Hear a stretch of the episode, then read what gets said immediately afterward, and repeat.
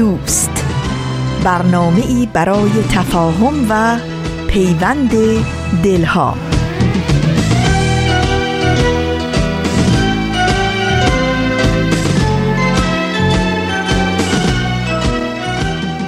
دوستای خوبم روزتون بخیر. حالتون چطوره؟ خوبین؟ سلامتین؟ ببخشید ما نفس نفس می‌زنیم. یه کاری کردیم ما کارستون واقعا.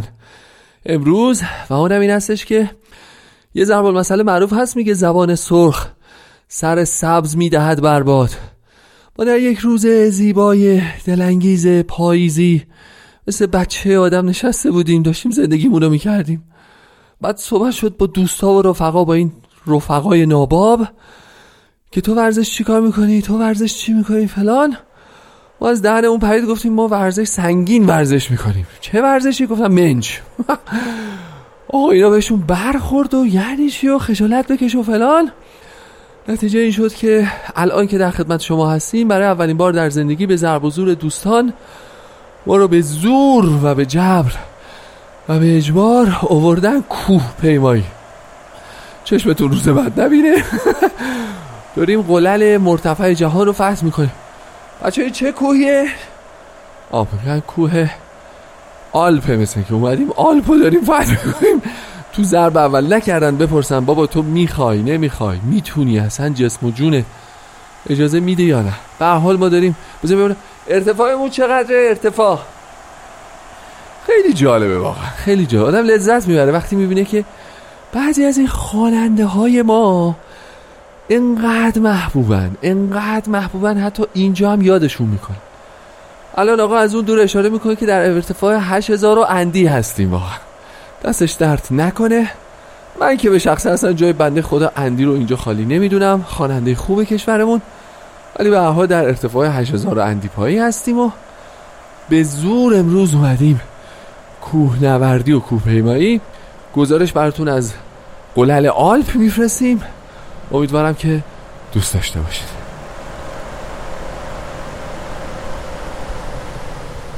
دوستان ها یه نکته مهم بهتون بگم. فراموش نکردیم که در روزی مثل امروز سهشنبه 11 دسامبر 2018 که 20 آذر ماه سال 1397 ما همچنان با سهشنبه های نقره ای در خدمت شما هستیم و برنامه های زیبای شوله و تکرار فصل دوم سپر سخن رو هم به اتفاق خواهیم شنید.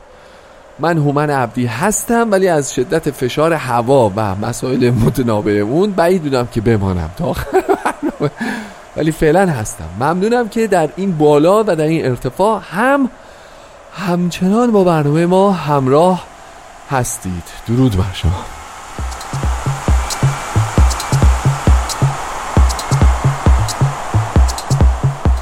دوستان یه نکته دیگه هم بهتون بگم. این توانایی و قدرت رادیو پیام دوست رو میرسونه که می‌تونه برنامه خودش رو برنامه سهشنبه های نقره ای رو از اینجا در ارتفاع 8000 اندی پایی به صورت مستقیم برای شما پخش بکنه. هستند رادیو تلویزیون هایی که از این سر شهر به اون سر شهر می‌خوان گزارش بفرستن. جون شنونده و بیننده در میاد واقعا. 300 بار قطع میشه و وصل میشه و اب فلان و اینا. ببینید این جور رادیویی پیام دوستا اینو گفته باشم که یا خدا نکره لال از دنیا. نه. اینم در این حال داشته باشید. خب دوستان عزیز خسته نباشین. امروز برنامه خودمون رو از این محیط زیبا از این ارتفاع بلند و بالا و از این منظره چشم نواز تقدیم شما می‌کنیم. آقا این کوهنوردی هم برای خودش مقوله ایه کوهنوردی یه نکته خیلی خواد از اون ورزش های عجیب و غریبه. من همین امروز به این نتیجه رسیدم. تا حالا تجربهش نکرده بودم. ولی خب برعکس اون چیزی که شما فکر می‌کنید برای اینکه تجربهش نکرده بودم دلایل دارم آقا دلایل دارم. خانم ها آقایون دلایل متقن کافی محکم و محکم پسند. مهمترین بارزترین چشمگیرترین و پررنگترین دلیلش اینه که من نمی‌فهمم کی کجا طی چه قانونی مصوب کرده که آقا هر کی می‌خواد بره کوه بعد چهار صبح بیدار شو بلند شو بره کوه. این چه کاریه آخه؟ آدم خواب زیبای اون موقع صبح ول می‌کنه که بریم کوه. خب برادر من خواهر من عزیز من این چه کاری بود؟ قربونت برم. تا نونی به صبح بخواب خیلی شیک. بلنشین یه صبحانه light بخوریم. خیلی light. بعد سلانه سلانه میریم. یه نیم ساعت رو بی اونجاها یه دوری می‌زنیم و بعد برمیگردیم پایین. نه مثل این دوستان جوگیر من بدبخت. که ما رو ورداشتن آوردن الان در ارتفاع 8000 رو نمی‌دونم چقدر پایی. البته خیلی هم به گفته هاشون نمیشه اطمینان کرد که حالا مثلا راست بگن 8000 پا ما اومده باشیم بالا. ولی این این سختی هایی داره. اصلا می‌دونید چیه؟ کوهستان فلاسفه آلمانی گفتن این قضیه رو. بعد از اینکه می‌دونید که آلمانی اصولا آدمای دقیقی هم فلاسفه شون هم در تاریخ آدم های موندگار بودن تئوری های مهمی دادن نظریات خیلی خوبی دادن. کوهستان و کوهنوردی که وقتی بررسی کردن به دو دسته بزرگ تقسیم کردن این ورزش رو. گفتن که کوهنوردی بسیار خوبه و گروه دوم معتقدن که کوهنوردی بسیار بده. گروه اول میگن که کوهنوردی بسیار خوب است چون ما میریم اونجا و آرامش داریم و روح و روانمون صاف میشه و سیقل پیدا می‌کنه و اعصاب و روانمون سر جاش میاد. آخه از اون زندگی فلاکتبار توی شهر برای ساعاتی دقایقی فاصله می‌گیریم. گروه دوم از فلاسفه آلمانی میگن کوهنوردی خیلی بد است. دقیقا به همین دلیل که ما تنهاییم اونجا سکوت آرامش اعصاب مصاب برامون نمیمونه آخه. چه وضعیه. یه موزیکی پخش کنیم. یه صدایی یه سری پرده گوش ما اصلا عادت نداره به این همه سکوت. بعدا رو دست اینا یه سری آدمای دیگه اومدن یه بررسی کردن بعدا بهتون میگم. اگه موافقین بریم با هم یه قسمت دیگه از برنامه شعله رو بشنویم. برمیگردیم باز با هم صحبت می‌کنیم. واحد نمایش رادیو پیام دوست تقدیم می‌کند. شعله. فصل اول سرگذشت لوا گتسینگر یکی از مؤمنین اولیه آین بهایی در سرزمین آمریکا. برگرفته از کتاب شعله اثر ویلیام سرز و رابرت گیگلی. این برنامه قسمت سیزدهم از فصل اول.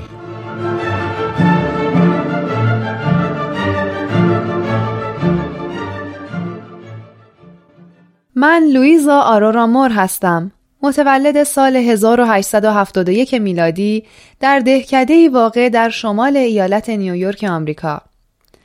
حضرت عبدالبها نظر به لطفشون به من لقب لوا یعنی پرچم دادن که معروف شدم به لوا. من که برای تحصیل رشته بازیگری تئاتر به شیکاگو رفته بودم در سال 1893 یعنی یک سال پس از اینکه حضرت بهاءالله عالم خاک رو ترک فرمودن با آین بهایی آشنا شدم و از اون لحظه تصمیم گرفتم بدون هدر دادن وقت خبر ظهور حضرت بهاءالله رو به گوش مردم عالم برسونم. چندی بعد با گروهی از بهاییان که متشکل از 15 نفر آمریکایی و اروپایی بود، عازم فلسطین شدیم تا حضرت عبدالبها فرزند ارشد حضرت بهاءالله رو زیارت کنیم. سال بعد هم من و شوهرم دکتر گتسینگر مجددا به زیارت مولای محبوبمون به فلسطین رفتیم. ایشون تحت اسارت حکومت عثمانی بودن و نمی‌تونستن از فلسطین خارج بشن. بالاخره سلطان عبدالحمید سلطان عثمانی از حکومت خل و زندانی شد. با تغییر حکومت حضرت عبدالبها آزاد شدن و سفرهای طولانیشون رو به آفریقا و اروپا و آمریکا و آمریکای شمالی شروع کردند. ایشون پس از معرفی آین بهایی در مجامع مختلف مذهبی و علمی و دانشگاهی همچنین ملاقات با افراد برجسته علمی و مصاحبه با روزنامهنگاران آین بهایی رو برای مردم این سرزمین ها معرفی کردند. ما هم در آمریکا میزبان حضرتش بودیم. بعد از مراجعتشون به فلسطین طی مکتوبی به من امر فرمودن به هندوستان برم تا در خدمات بهاییان هند شریک و سهیم باشم. پس از پایان مأموریتم باز در فلسطین میهمان مولای عزیز حضرت عبدالبها بودم. حال بشنوید ادامه شرح احوال منو.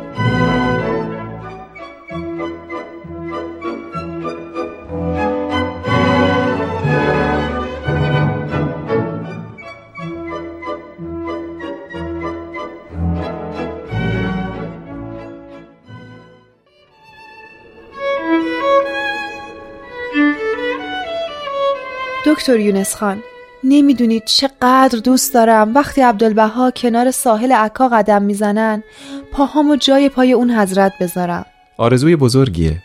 من که عاشقان حضرتشون رو دوست دارم جرأت چنین کاری رو ندارم. حتی به خودم اجازه نمیدم این موضوع به فکرم هم خطور کنه. چرا؟ قدم برداشتن جای پای اون حضرت یعنی تحمل دردهای شدید و غیرقابل تحمل. حضرت عبدالبها دوران خردسالی رو در شرایطی عالی در قصر زندگی فرمودند ولی روزی که حضرت بهاءالله پدر بزرگوارشون رو در زندان سیاه چال محبوس کردند تمام ثروتشون غارت شد. به طوری که شب اعضای خانوادهشون جای امنی واسه خوابیدن نداشتن. اون موقع حضرت عبدالبها نه ساله بودن. درسته. از اون به بعد همراه پدر بزرگوارشون از سرزمینی به سرزمین دیگه تبعید شدن و در سختترین شرایط شریک درد و رنجهای پدر بزرگوارشون بودن. تا وقتی که موهاشون سفید شد از اسارت آزاد شدن و بدون استراحت سفرهای تاریخیشون رو به مصر و اروپا و آمریکا شروع کردن. خانم لوا حالا اگه تحمل این همه سختی ها رو می‌تونی بکنی به قول ما ایرانیا بسم الله. راست میگی. یه نفر دیگه هم در زمان حضرت بهاءالله بود که آرزو داشت در جای پای محبوبش قدم بذاره. خب چی شد؟ جوانی بود به اسم عبدالوهاب شیرازی که تو کازمین زندگی می‌کرد. همون شهر تو عراق؟ بله. عبدالوهاب به عشق حضرت بهاءالله عازم تهران شد. ولی قبل از اینکه به تهران برسه اون حضرت در زندان سیاهچال محبوس شدن زندانی که فاضلاب هموم شهر از داخلش عبور می‌کرد. پر از حشرات موزی. دستای حضرت بهاءالله تا مچ در لجن بود و زنجیر بزرگ هفدهمنی به گردن زندانیا عبدالوهاب وقتی به تهران رسید به عنوان یکی از پیروان آین جدید گرفتار شد و اتفاقا به همون زندان بردنش و زنجیرش کردن وقتی چشمش به تاریکی عادت کرد دید زندانی کنار دستش. حضرت بهاءالله هستند. وای خوش به حالش. چه سعادتی نصیبش شد. هر روز یکی از یاران حضرت بهاءالله رو برای اعدام می بردن. یه روز سحر عبدالوهاب از خواب بیدار میشه و عرض می‌کنه خواب دیدم در یک فضای بی انتها پرواز می‌کردم. احساس عجیبی داشتم. بعد حضرت بهاءالله فرمودند امروز نوبت توه که جون تو فدای بیداری مردم کنی. همون روز عبدالوهاب رو صدا کردم. اونم با خوشحالی جستی زد و همه زندانیا رو در آغوش گرفت. بعد حضرت بهاءالله رو سخت در بغل گرفت و با شجاعت و نشاط بی اندازه به قربانگاه رفت. بعدا جلاد حضور حضرت بهاءالله از شور و عشق و دلدادگی بی اندازه عبدالوهاب تعریف ها کرد. آفرین به این عشق و دلدادگی. خوش به سعادتش. ای کاش واسه منم پیش می اومد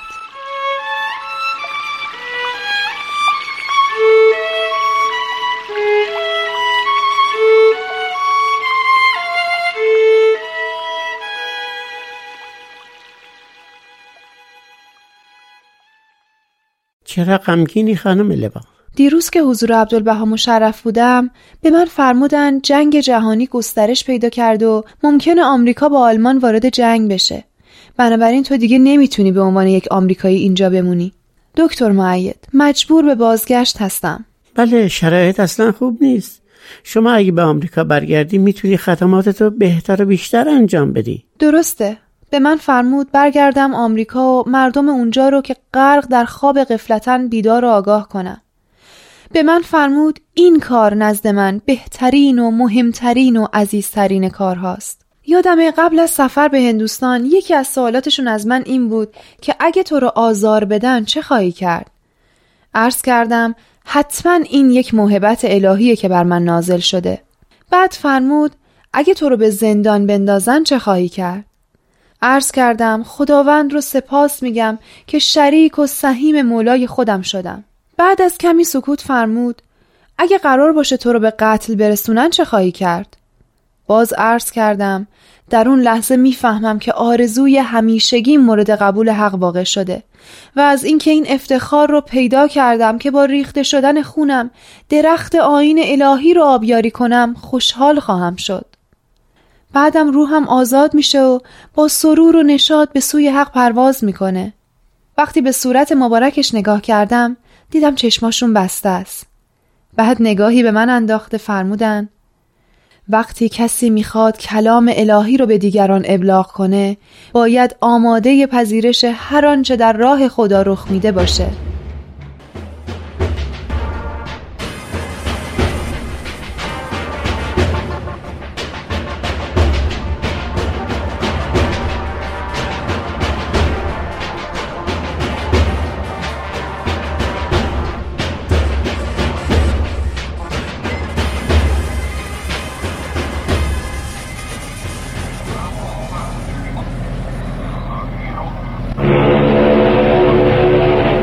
خانم لبا از مصاحبت شما در اینجا بسیار لذت بردم.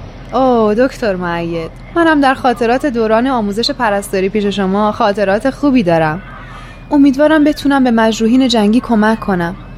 الان ناو آمریکایی آماده حرکته. منم با این کشتی تا مصر میرم. بعد ببینم برنامه سفرم به آمریکا چطور میشه. موفق باشید. قبلا این خواهش رو کرده بودم. بازم تکرار می‌کنم. مواظب قلبتون باشین. اگه بستری بشین از خدماتتون محروم خواهید شد. مردم دنیا به آدمایی مثل شما خیلی احتیاج دارن. من خوبم دکتر معید خوبم. خدا به همراهتون.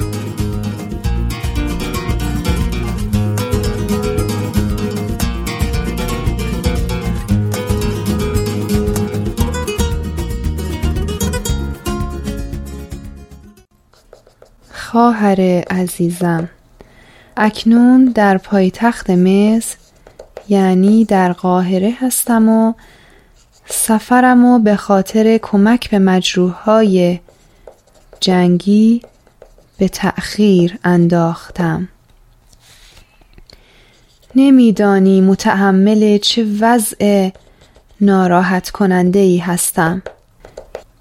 به خاطر بیماری که در هندوستان گرفتم قوای جسمانیم به حد اقل رسیده راستی می‌دونی اینجا در بیمارستان نظامی به من چی میگن؟ چون همیشه لباس آبی میپوشم همه به من میگن بانی آبی پوش بانی آبی پوش. کمک می‌خوایم. بدوین مجروحای زیادی آوردن. باشه اومدم. آه خدای بزرگ. ببین این جوانای کم سن و سال و چطور از خانواده هاشون دور می‌کنن و میفرستن جلوی گلوله. بیا بیا کمک کن. اینجاشو محکم بگیر. اینجاشو محکم بگیر تا زخمشو بخیه بزنم تکون نخور عزیزم. الان تموم میشه. تکون نخور. تموم شد. یکم دیگه تحمل کن. اوه هم هست که. باند باند همینطوری نگه دار تا کار اینجا تموم بشه. باند و فشار بده. فشار بده تا بیشتر از این ازش خون نره. اوه نمی‌دونم چرا دستم قدرت نداره. ضعف دارم. ای عبدالبهای مهربون کمک کن. به من قدرت بده تا بتونم به این بیچاره ها خدمت کنم.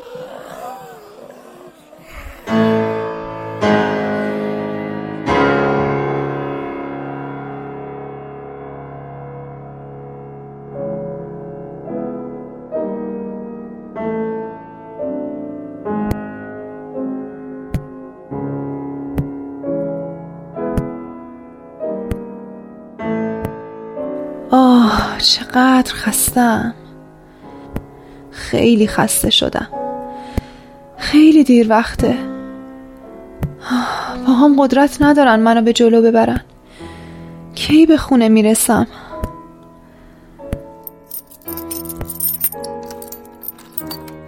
اوه چشمام با دستم هماهنگ نیستن. نمی‌تونم کلیدو آه, باز شد.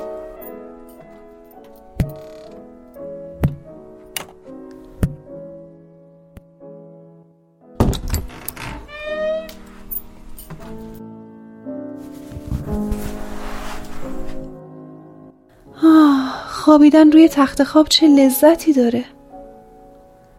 نمی‌دونم چرا انقدر خوشحالم. شاید به خاطر نجات جون اون مجروح باشه.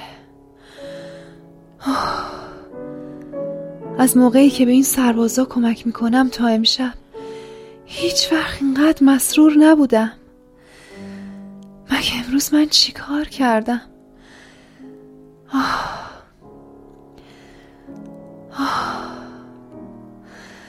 قلبم. قلبم چقدر درد می‌کنه. آه. عبدالبهای عزیز. عبدالبهای عزیز. آه. عبدالبهای عزیز. آه. 啊。啊。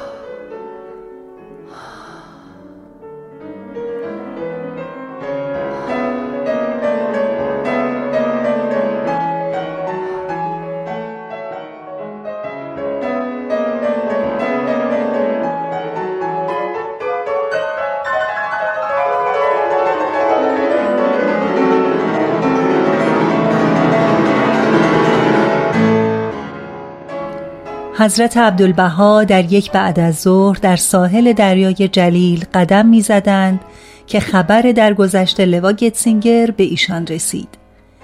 یکی از کسانی که همراه ایشان بود می نویسد آن حضرت عمیقا متأثر شدند و این فقدان عظیم را بیش از هر یک از ما احساس فرمودند. از آن زمان به بعد بیش از صد مرتبه شنیدم که ایشان با صدای مؤثری فریاد برآوردند. چه فقدانی چه فقدانی چه فقدانی.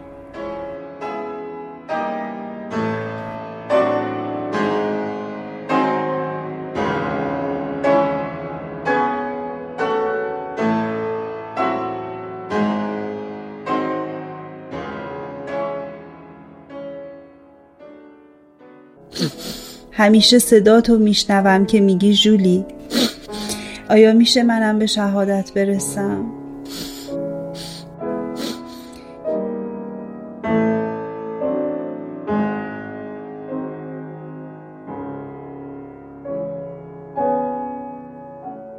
خانم لبای عزیز لبای فداکار لبای شجاع و دوست داشتنی. گرچه رفتی. ولی اون چرا که به ما آموختی در قلب و روح ما حک فرماست. تو سراپا عشق بودی. اصاره عشق بودی. پروردگارا بهترین ها رو برای روحش آرزو می کنم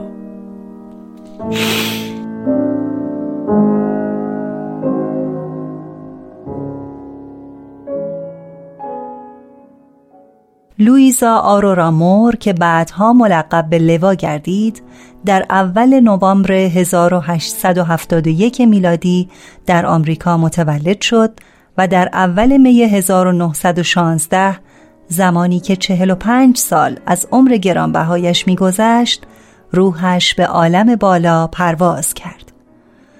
او از کودکی در دامان مادری مسیحی مؤمن بزرگ شد و به حضرت عیسی عشق می‌ورزید. و در آرزوی رجعت حضرتش به سر می برد. وقتی خبر ظهور حضرت بهاءالله را شنید تحقیق کرد و به زودی متوجه شد که ایشان همان کسی هستند که مسیحیان عالم در انتظارش لحظه شماری می کنند. بنابراین مشتاقانه قدم در راه خدمت به آین جدید گذاشت و به شهرهای متعددی در آمریکا رفت و سپس به اروپا و آسیا و آفریقا سفر کرد. لوا بیماری قلبی خیش را از همه پنهان می کرد تا مبادا دوستانش او را تشویق به استراحت کنند. زیرا معتقد بود که نباید لحظه ای از عمرش بیهوده صرف گردد. لوا لباسهای با شکوهش را فراموش کرد و به البسه ساده اکتفا نمود. وقتی این عالم را ترک می کرد نه پولی اندوخته بود نه ملکی داشت. بهترین اندوختهش همان رضای الهی بود. روحش شاد و یادش گرامی.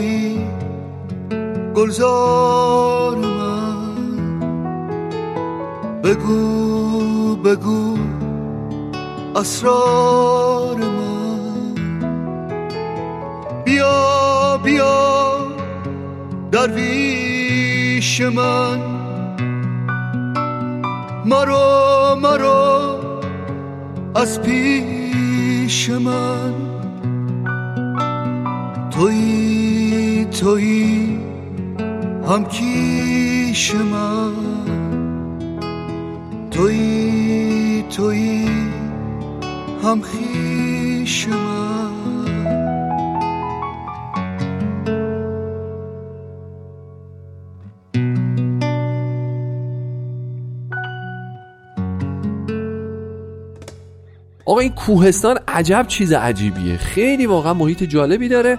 من یه خصومت و یک دوستی خیلی شخصی باهاش دارم. بعدا براتون تعریف می‌کنم. فلاسفه آلمانی رو گفتم فلاسفه هلندی هم. یه تئوری دارم میگن کوهستان هم خیلی بده هم خیلی خوبه. اونا میگن که گروه اول که خیلی تحقیق هم کردن اینجوری نبود فکر کنیم به همین راحتی به این نتیجه رسیدن. اونا تحقیق کردن گفتن که آقا خیلی کوهستان خوب است. چرا؟ چون اونجا که میری دیگه این موبایل کوف گرفته آنتن نمی‌دهد و ما راحت می‌شویم. و برای خودمونیم و با دوستانمونیم خوش میگذرونیم و اصلا به خودمون فکر می‌کنیم و به زندگی و فلان و فلان فلان. گروه دوم که باز بر اساس تحقیقات خیلی گسترده به این نتیجه رسیدن گفتن کوهستان خیلی بد است. چرا؟ چون این چه جایی است که موبایل آنتن نمی‌دهد؟ و ما از دار و دنیا و زار و زندگی و خانه و خانواده بیخبر میمانه ایم. در واقع. و به همین دلیل طرفداران و مخالفان کوهستان از همون تاریخ به دو گروه تقسیم شدن. منم به شخصی یه چیز دارم یه هم کوه رو خیلی خیلی دوست دارم و هم کوه رو خیلی خیلی دوست ندارم. نمی‌فهمم. بالاخره باید نظرم نسبت بهش چجوری باشه؟ دلیلش اینه که ما یه دوست خیلی خوبی داشتیم. این بیچاره یه روزی تصمیم گرفت که بره کوهستان زندگی بکنه. خوشحال و خندان رفت اونجا یه خونه برای خودش زد و زندگی کرد و خوشحال و خندان. برای همین من کوه خیلی دوست داشتم. چون این خیلی خوشحال شد. بعد یه روزی ما رو دعوت کرد کوهشون ببخشید خونهشون یا کلبشون ما رفتیم هرچی در زدیم دیدیم هیچکی در باز نمی‌کنه گشتیم دیدیم دوستمون نیست. چرا؟ چون خرس اومده بود دوستمون رو خورده بود دوستمون تموم شده بود دیگه کسی نبود از ما پذیرایی بکن. و این خیلی بد بود. و خاطره بدی برای من شد. و دیگر از آن تاریخ کوه را دوست نداشتم. اما همه اینو گفتم بهتون که بگم بابا جان امروز چون 11 دسامبر روز جهانی کوهستانه از سال 2003 مجمع عمومی سازمان ملل تصمیم گرفت امروز رو به عنوان روز جهانی کوهستان اعلام بکنه. روز جهانی کوهستان یه لوگویی داره خیلی جالبه سه تا مثلثه. این مثلث ها یکیشون یه تیکه پایینش سبزه یکیشون وسطش یه دایره رنگی زرد رنگ یکیشون بالاش یه شکلی مثل الماس آبی رنگ داره. میگن کنایه از این هستش که یعنی میگن که یعنی گرافیستا میگن. میگن اونی که یه حاشیه سبز داره نشان دهنده اینه که کوه در دامنه سبز رنگ خودش چقدر می‌تونه کمک کننده باشه به انسان و مستر و منشأ خیر باشه و در واقع سبزی و رونق رو هدیه بکنه. اونی که وسطش دایره زرد رنگ داره کنایه از معادنیه که در دل کوه وجود داره و اونی که بالاش نقره‌ای نقش آب رو در واقع ببخش آبی رنگ با این سه شنبه های نقره‌ای آدم زندگی براش نمیمونه. اون که نقش الماس آبی رنگی در بالا داره که نشان از آبه. می‌دونید که کوه سرمش... سرمنشأ آبهای شیرین نصف آبهای شیرین جهان از کوه ها سرمنشأ می‌گیرن و روان میشن و میان و ما استفاده می‌کنیم. بعد اینجا کوه که میایید خاصیتی داره آدم تصمیم می‌گیره بابا این دنیا رو ولش کن. بذار یه برنامه زیبا گوش بدیم. صحبت برنامه زیبا که میشه آدم یادش میفته بابا این سپهر سخن. برنامه به این زیبایی خدا وکیلش. تیتراژ به این قشنگی. استاد بهرام فرید عزیزم که اصلا چی بگیم واقعا؟ هر چی بگیم کمه. بریم یه قسمت دیگه از بازپخش فصل دوم رو بشنویم و بیایم.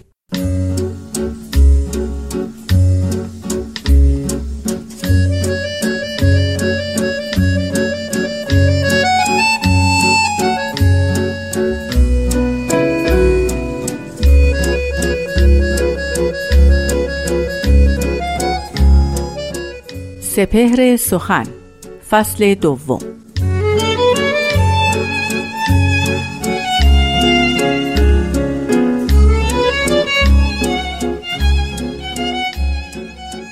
آفتاب آمد دلیل آفتاب گر دلیلت باید از وی رو متاب. از وی ار سایه نشانی می‌دهد شمس هر دم نور جانی می‌دهد.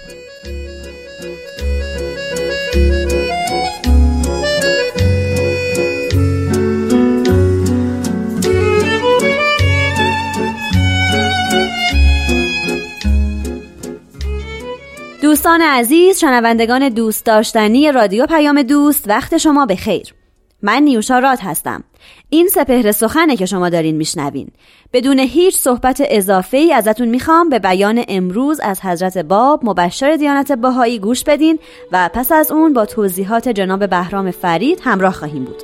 با ما بمونید.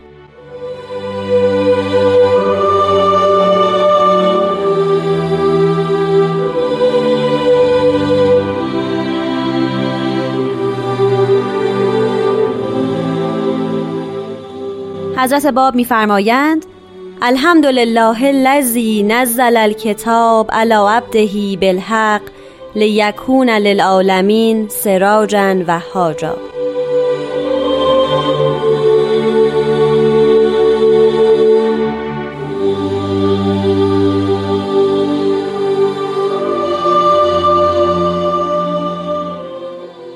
نازنین شنوندگان من بیان حضرت باب رو در خصوص اهمیت نبوت شنیدیم. حضرت باب مبشر آین بهایی در این خطاب که نخستین آیه از نخستین سوره از نخستین کتاب ایشون در بسط هست این جمله رو بیان فرمودند. سپاس مران خدایی را سزاست که کتاب را بر بنده اش نازل فرمود تا سراج وحاج باشد. تعبیر بسیار ملیحی است به قرآن. چون که در قرآن هم حضرت ختمی مرتبت حضرت محمد تشبیه شده اند به سراج وحاج. خداوند در همین نخستین کلام خودش در نخستین ظهور خودش پس از اسلام داره به ما میده که پیامبران به مسابه سراج وحاج هستند خداوند آیات رو نازل می‌کنه بر پیامبر تا او مثل چراغ درخشانی بر حیات انسانی نور بپاشه و نور بیافکنه. چنین تشبیهی از حضرت باب اگرچه مسبوق به سابقه قرآنی است اما از بدی بودنی حکایت می‌کنه که نشان دهنده نوری است در دل این آین نهفته است. آین حضرت باب. حضرت باب در این خصوص پیامبران رو به عنوان نایبان خداوند در نظر نمی‌گیرند. پیامبران البته در آین بابی هم نائبان خدا هستند هم حاکمان علل اطلاق اما حضرت باب یک نگاه فراتر از اینها هم به پیامبران دارند. حضرت باب میفرمایند که مظاهر ظهور پیامبران خدا مثل سراج میمونن مثل چراغ روشن میمونن. اینها برای انسان هستند برای حیات انسانی آمدن. چراغ هستند برای اینکه نور میبخشند تشبیهی که در آین باهایی و نیز آین با بابی شده این است که ادیان حاکی از نور پیامبران هستند نور چه می‌کنه؟ نور بر هر کجا که ظاهر بشه از تاریکی برون میاد. اون منطقه روشن میشه. ما نمیگیم که ادیان علت اصلی تکامل نوع بشر هستن علت چه هستن. اما بر طبق این تعبیر پیامبران روشنایی بخش آنچه که در جهان هست می باشن یعنی روشن می‌کنن. بقیه مسائل یعنی کشف اون روابط ضروری که در این جهان وجود داره به عهده خود انسانه. چرا که وقتی در یک اتاقی هستیم و نور روشن می‌کنه اون اتاق رو تمام اجزای اون اتاق معلوم میشن. اگر قاب عکسی هست اگر صندلی و میزی در اونجا باشه هر چیزی در اونجا هست آشکار میشه. انسان به این روابط پی می‌بره. و برای این, این نور بودن مظاهر ظهور بر طبق این اندیشه این نیست که صرفا او چراغ هدایت باشه تا راه درست رو به انسان نشون بده. این تعبیر گویای اینه که خط فاصلی کشیده میشه بین نور و ظلمت بین آنچه که نظم است و بینظمی بین آنچه که خیر است و شر. برای اون سراج وحاج است برای اینکه مؤمن و غیر مؤمن را از هم جدا می‌کنه. سراج وحاج است برای اینکه راه راست و سرات مستقیم را از کج و کجروی ها مشخص می‌کنه. او سراج وحاج است که روابط ضروریه رو مشخص می‌کنه. او سراج وحاج است روشنایی بخش حیات انسان است برای انسان از زلالت و گمراهی نجات میده. این تشبیه یکی از پرماجراترین تشبیهات است که خداوند در جهان گفته. این تشبیه به ما میگه که برای پیامبران نباید به دنبال دلیل گشت. دلیل حقانیتشون بود. چون نور هیچگاه احتیاجی به حقانیت نداره. نور هیچگاه برای خودش به اثبات محتاج نیست. نور مثل خداست. هرگز به مادون خودش برای وجود خودش نیازمند نیست. پیامبران همینقدر ظاهر شدن دلیل صدقشونه. همینقدر که آشکار شدن و سخن گفتن بر طبق نور همین دلیل بر راستی و درستی بودنشون است. چه خوش گفت مولانا وقتی که در مصنوی این جمله لطیف رو برای ما بیان کرد. آفتاب آمد دلیل آفتاب در دلیلت باید از وی رو متاب. از ویر سایه نشانی می‌دهد شمس هر دم نور جانی می‌دهد. این تعبیر تعبیر بسیار لطیفی است. دلیل بر وجود آفتاب خود آفتاب است و بس. علامت حقانیت هر مظهر ظهور هر پیامبر خدا نفس خود ظهور اوست. همین که روشنایی بخش شد دلیل حقانیت اوست.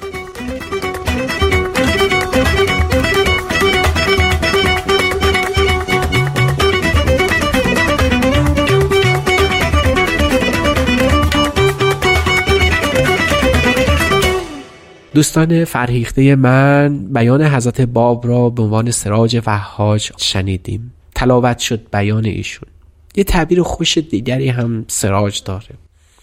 این سراج نوری که به همه هدیه می‌کنه اما اونایی که خیلی خیلی به پای اون چراغ نزدیکن اونها خودشون از اون نور شاید محروم بمونن. برای همین هم پیامبران وقتی در هر کشوری ظاهر میشن در هر منطقه ظاهر میشن در ابتدا چندان شناخته شده نیستن. قدرشون معلوم نیست. درست اونها رو نمی‌شناسن. ارج و قربی برای اونها قائل نیستن. چون که در مکه حضرت محمد چندان محل توجه نبودن. وقتی که به مدینه تشریف بردن یعنی دور شدن این نور هدایت چشم اهالی مکه رو به سمت خودش جلب کرد.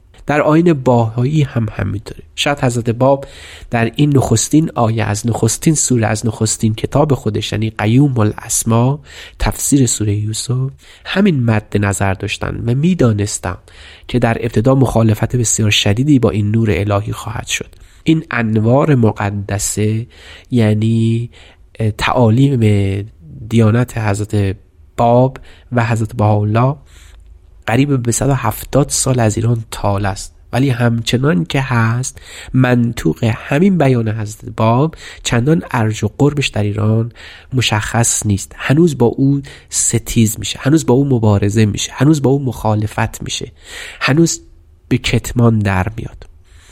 می‌بینیم که نور عاقبت جای خودش رو باز خواهد کرد. که همون قدری توانستن مشرکان مکه نور حضرت محمدی رو به اختفا درآورند. همونقدر هم مخالفان آین بابی و بهایی می‌تونن در ایران چنین موفقیتی رو تصور کنند. در ایران نیکبختانه مردم ایران فرهیختن دانا هستند اونها نورشناسن. شاید قدیمی ترین دینی که در ایران به وجود اومد سخن از نور می‌گفت. بنابراین شاید ظهور آین باهایی از همین رو در ایران بوده که اینها نورشناسن. و برای همین هم هست که آین باهایی به رغم 170 سال مخالفت شدید و عنیفی که شده همچنان پابرجا هست. چون ذات ایرانی ها به نورشناسی عادت داره.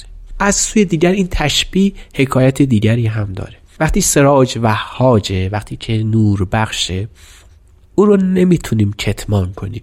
برای همین که این نور تابان بشه نوریان مر نوریان را جاذبند. اهل نور گردش جمع میشن. دیگه ما نمی‌تونیم برای این اهل نور یک پوشش آهنین بگذاریم. هر کجا شمعی برافروخته میشه برای روشنایی بخشه. نمی‌تونیم تصور کنیم که شمعی رو روشن کنیم بعد یک در پوش آهنین هم روی او بذاریم. بر همین بلا فاصله به ذهن ما می آید که مبادا مبادا چراغ خداوندی رو بتوان حتی خاموش کرد تصور این که زمانی دین الهی که نور مطلقه این رو به خاموشی بگذاره یا بتوان او رو خاموشی کرد خودش علامت حقانیت همون نور هم هست. تعبیر ملیحی بود اندکی به تنز شبیه اما در این خصوص بسیار رواست. چراغی را که ایزد برفروزد هر آن کس پف کند ریشش بسوزد. چراغی را که خداوند برپا کنه توسط مظهر زورش هر مخالفتی با او به ظلمت رفتنه. به نابودی رفتنه به تاریکی رفتنه. برای مخالفان امر بابی و باهایی در این 170 سال 170 و اند سالی که از این نهزت گذشته توانستن جلوی نور رو بگیرن از این پس هم خواهند توانست. اما ره به باطل می‌برند اگر تصور کنند که در ایران بتوانید چراغ رو خاموش کرد. این چراغ مدتهای مدید است که در سراسر عالم فروغش حیرت بخش تمام چشم ها بوده. در ایران باید همه چشم شد و این نور الهی رو دوباره به نگریستن واداشت.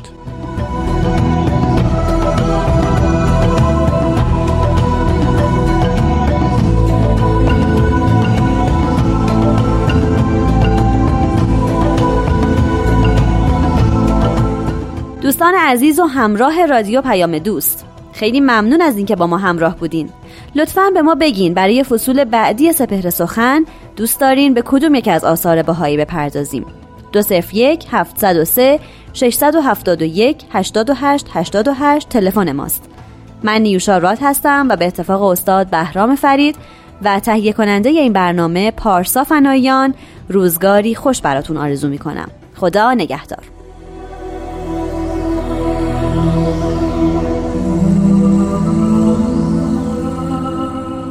خب این هم از یه قسمت دیگه از برنامه زیبای سپر سخن فصل دوم بازپخش که تقدیم شد. مراقب کوها باید باشیم دوستان. چرای بیجای دام ها می‌تونه تخریب بکنه. ساخت و سازها این چیزی که الان مد شده میگن که کوهخاری در ایران یه نکته جدیدی را افتاده. کوهخاری اینها به کوهستان صدمه می‌زنه. معدن کاوی جاده سازی. ببخشید معدن کاوی جاده سازی. نمی‌دونم انباشت زباله زباله زباله زباله. وای وای از این زباله. خیلی می‌تونه ضربه بزنه خیلی بده. مراقب کوه ها لطفا باشید مراقب دوستاتون هم باشید. یه پدیده ای که تو کوه زیاد می‌بینین این کمتی دارین میرین یکی تو گروه داره آواز می‌خونه میاد. بعد یه دفعه می‌بینین آوازه فید میشه از تصویر خارج میشه. چه جوری میشه مثلا داره می‌خونه؟ مرا گفتی چی فرام اینا؟ بعد میره از تصویر محو میشه. بعد شما این منتظرین در بعضی روایت ها هست که میگه اون آخری صدا میده بعضی وقتا هم نمیده بعد شما عادت کردین که اون بوم آخر رو بشنوین هی منتظر میشین هی گوش میدین هی گوش میدین اون صدای نمیاد. آدم عصبانی میشه واقعا. مسئولین هم پاسخگو نیستن. خیلی روزگار بعدی خلاصه. مراقب باشید. مراقب خودتون و دوستانتون که میرید کوه نوردی باشید. برنامه امروز رو با یکی از خصائص مهم کوه به پایان می‌بریم که وقتی می‌رسی اون بالا می‌خوای خداحافظی بکنی؟ قبلش مثلا یه دفعه آدم حواس می‌کنه می‌پرسه چطوری؟ ری ری ری. یه 14 تا اومن عبدی پیداشون میشه حالتو می‌پرسن. نامردا. یکی نیست بگه شما اگه صادق بودین چرا قبل از اینکه من بپرسم حال آدمو نپرسیدین؟ هر 14 تاییتون رو هم. انشالله که خوب و خوش باشین و ساعت خوشی رو تا هفته آینده در پیش رو داشته باشید. خدا نگهدار. دار دار, دار.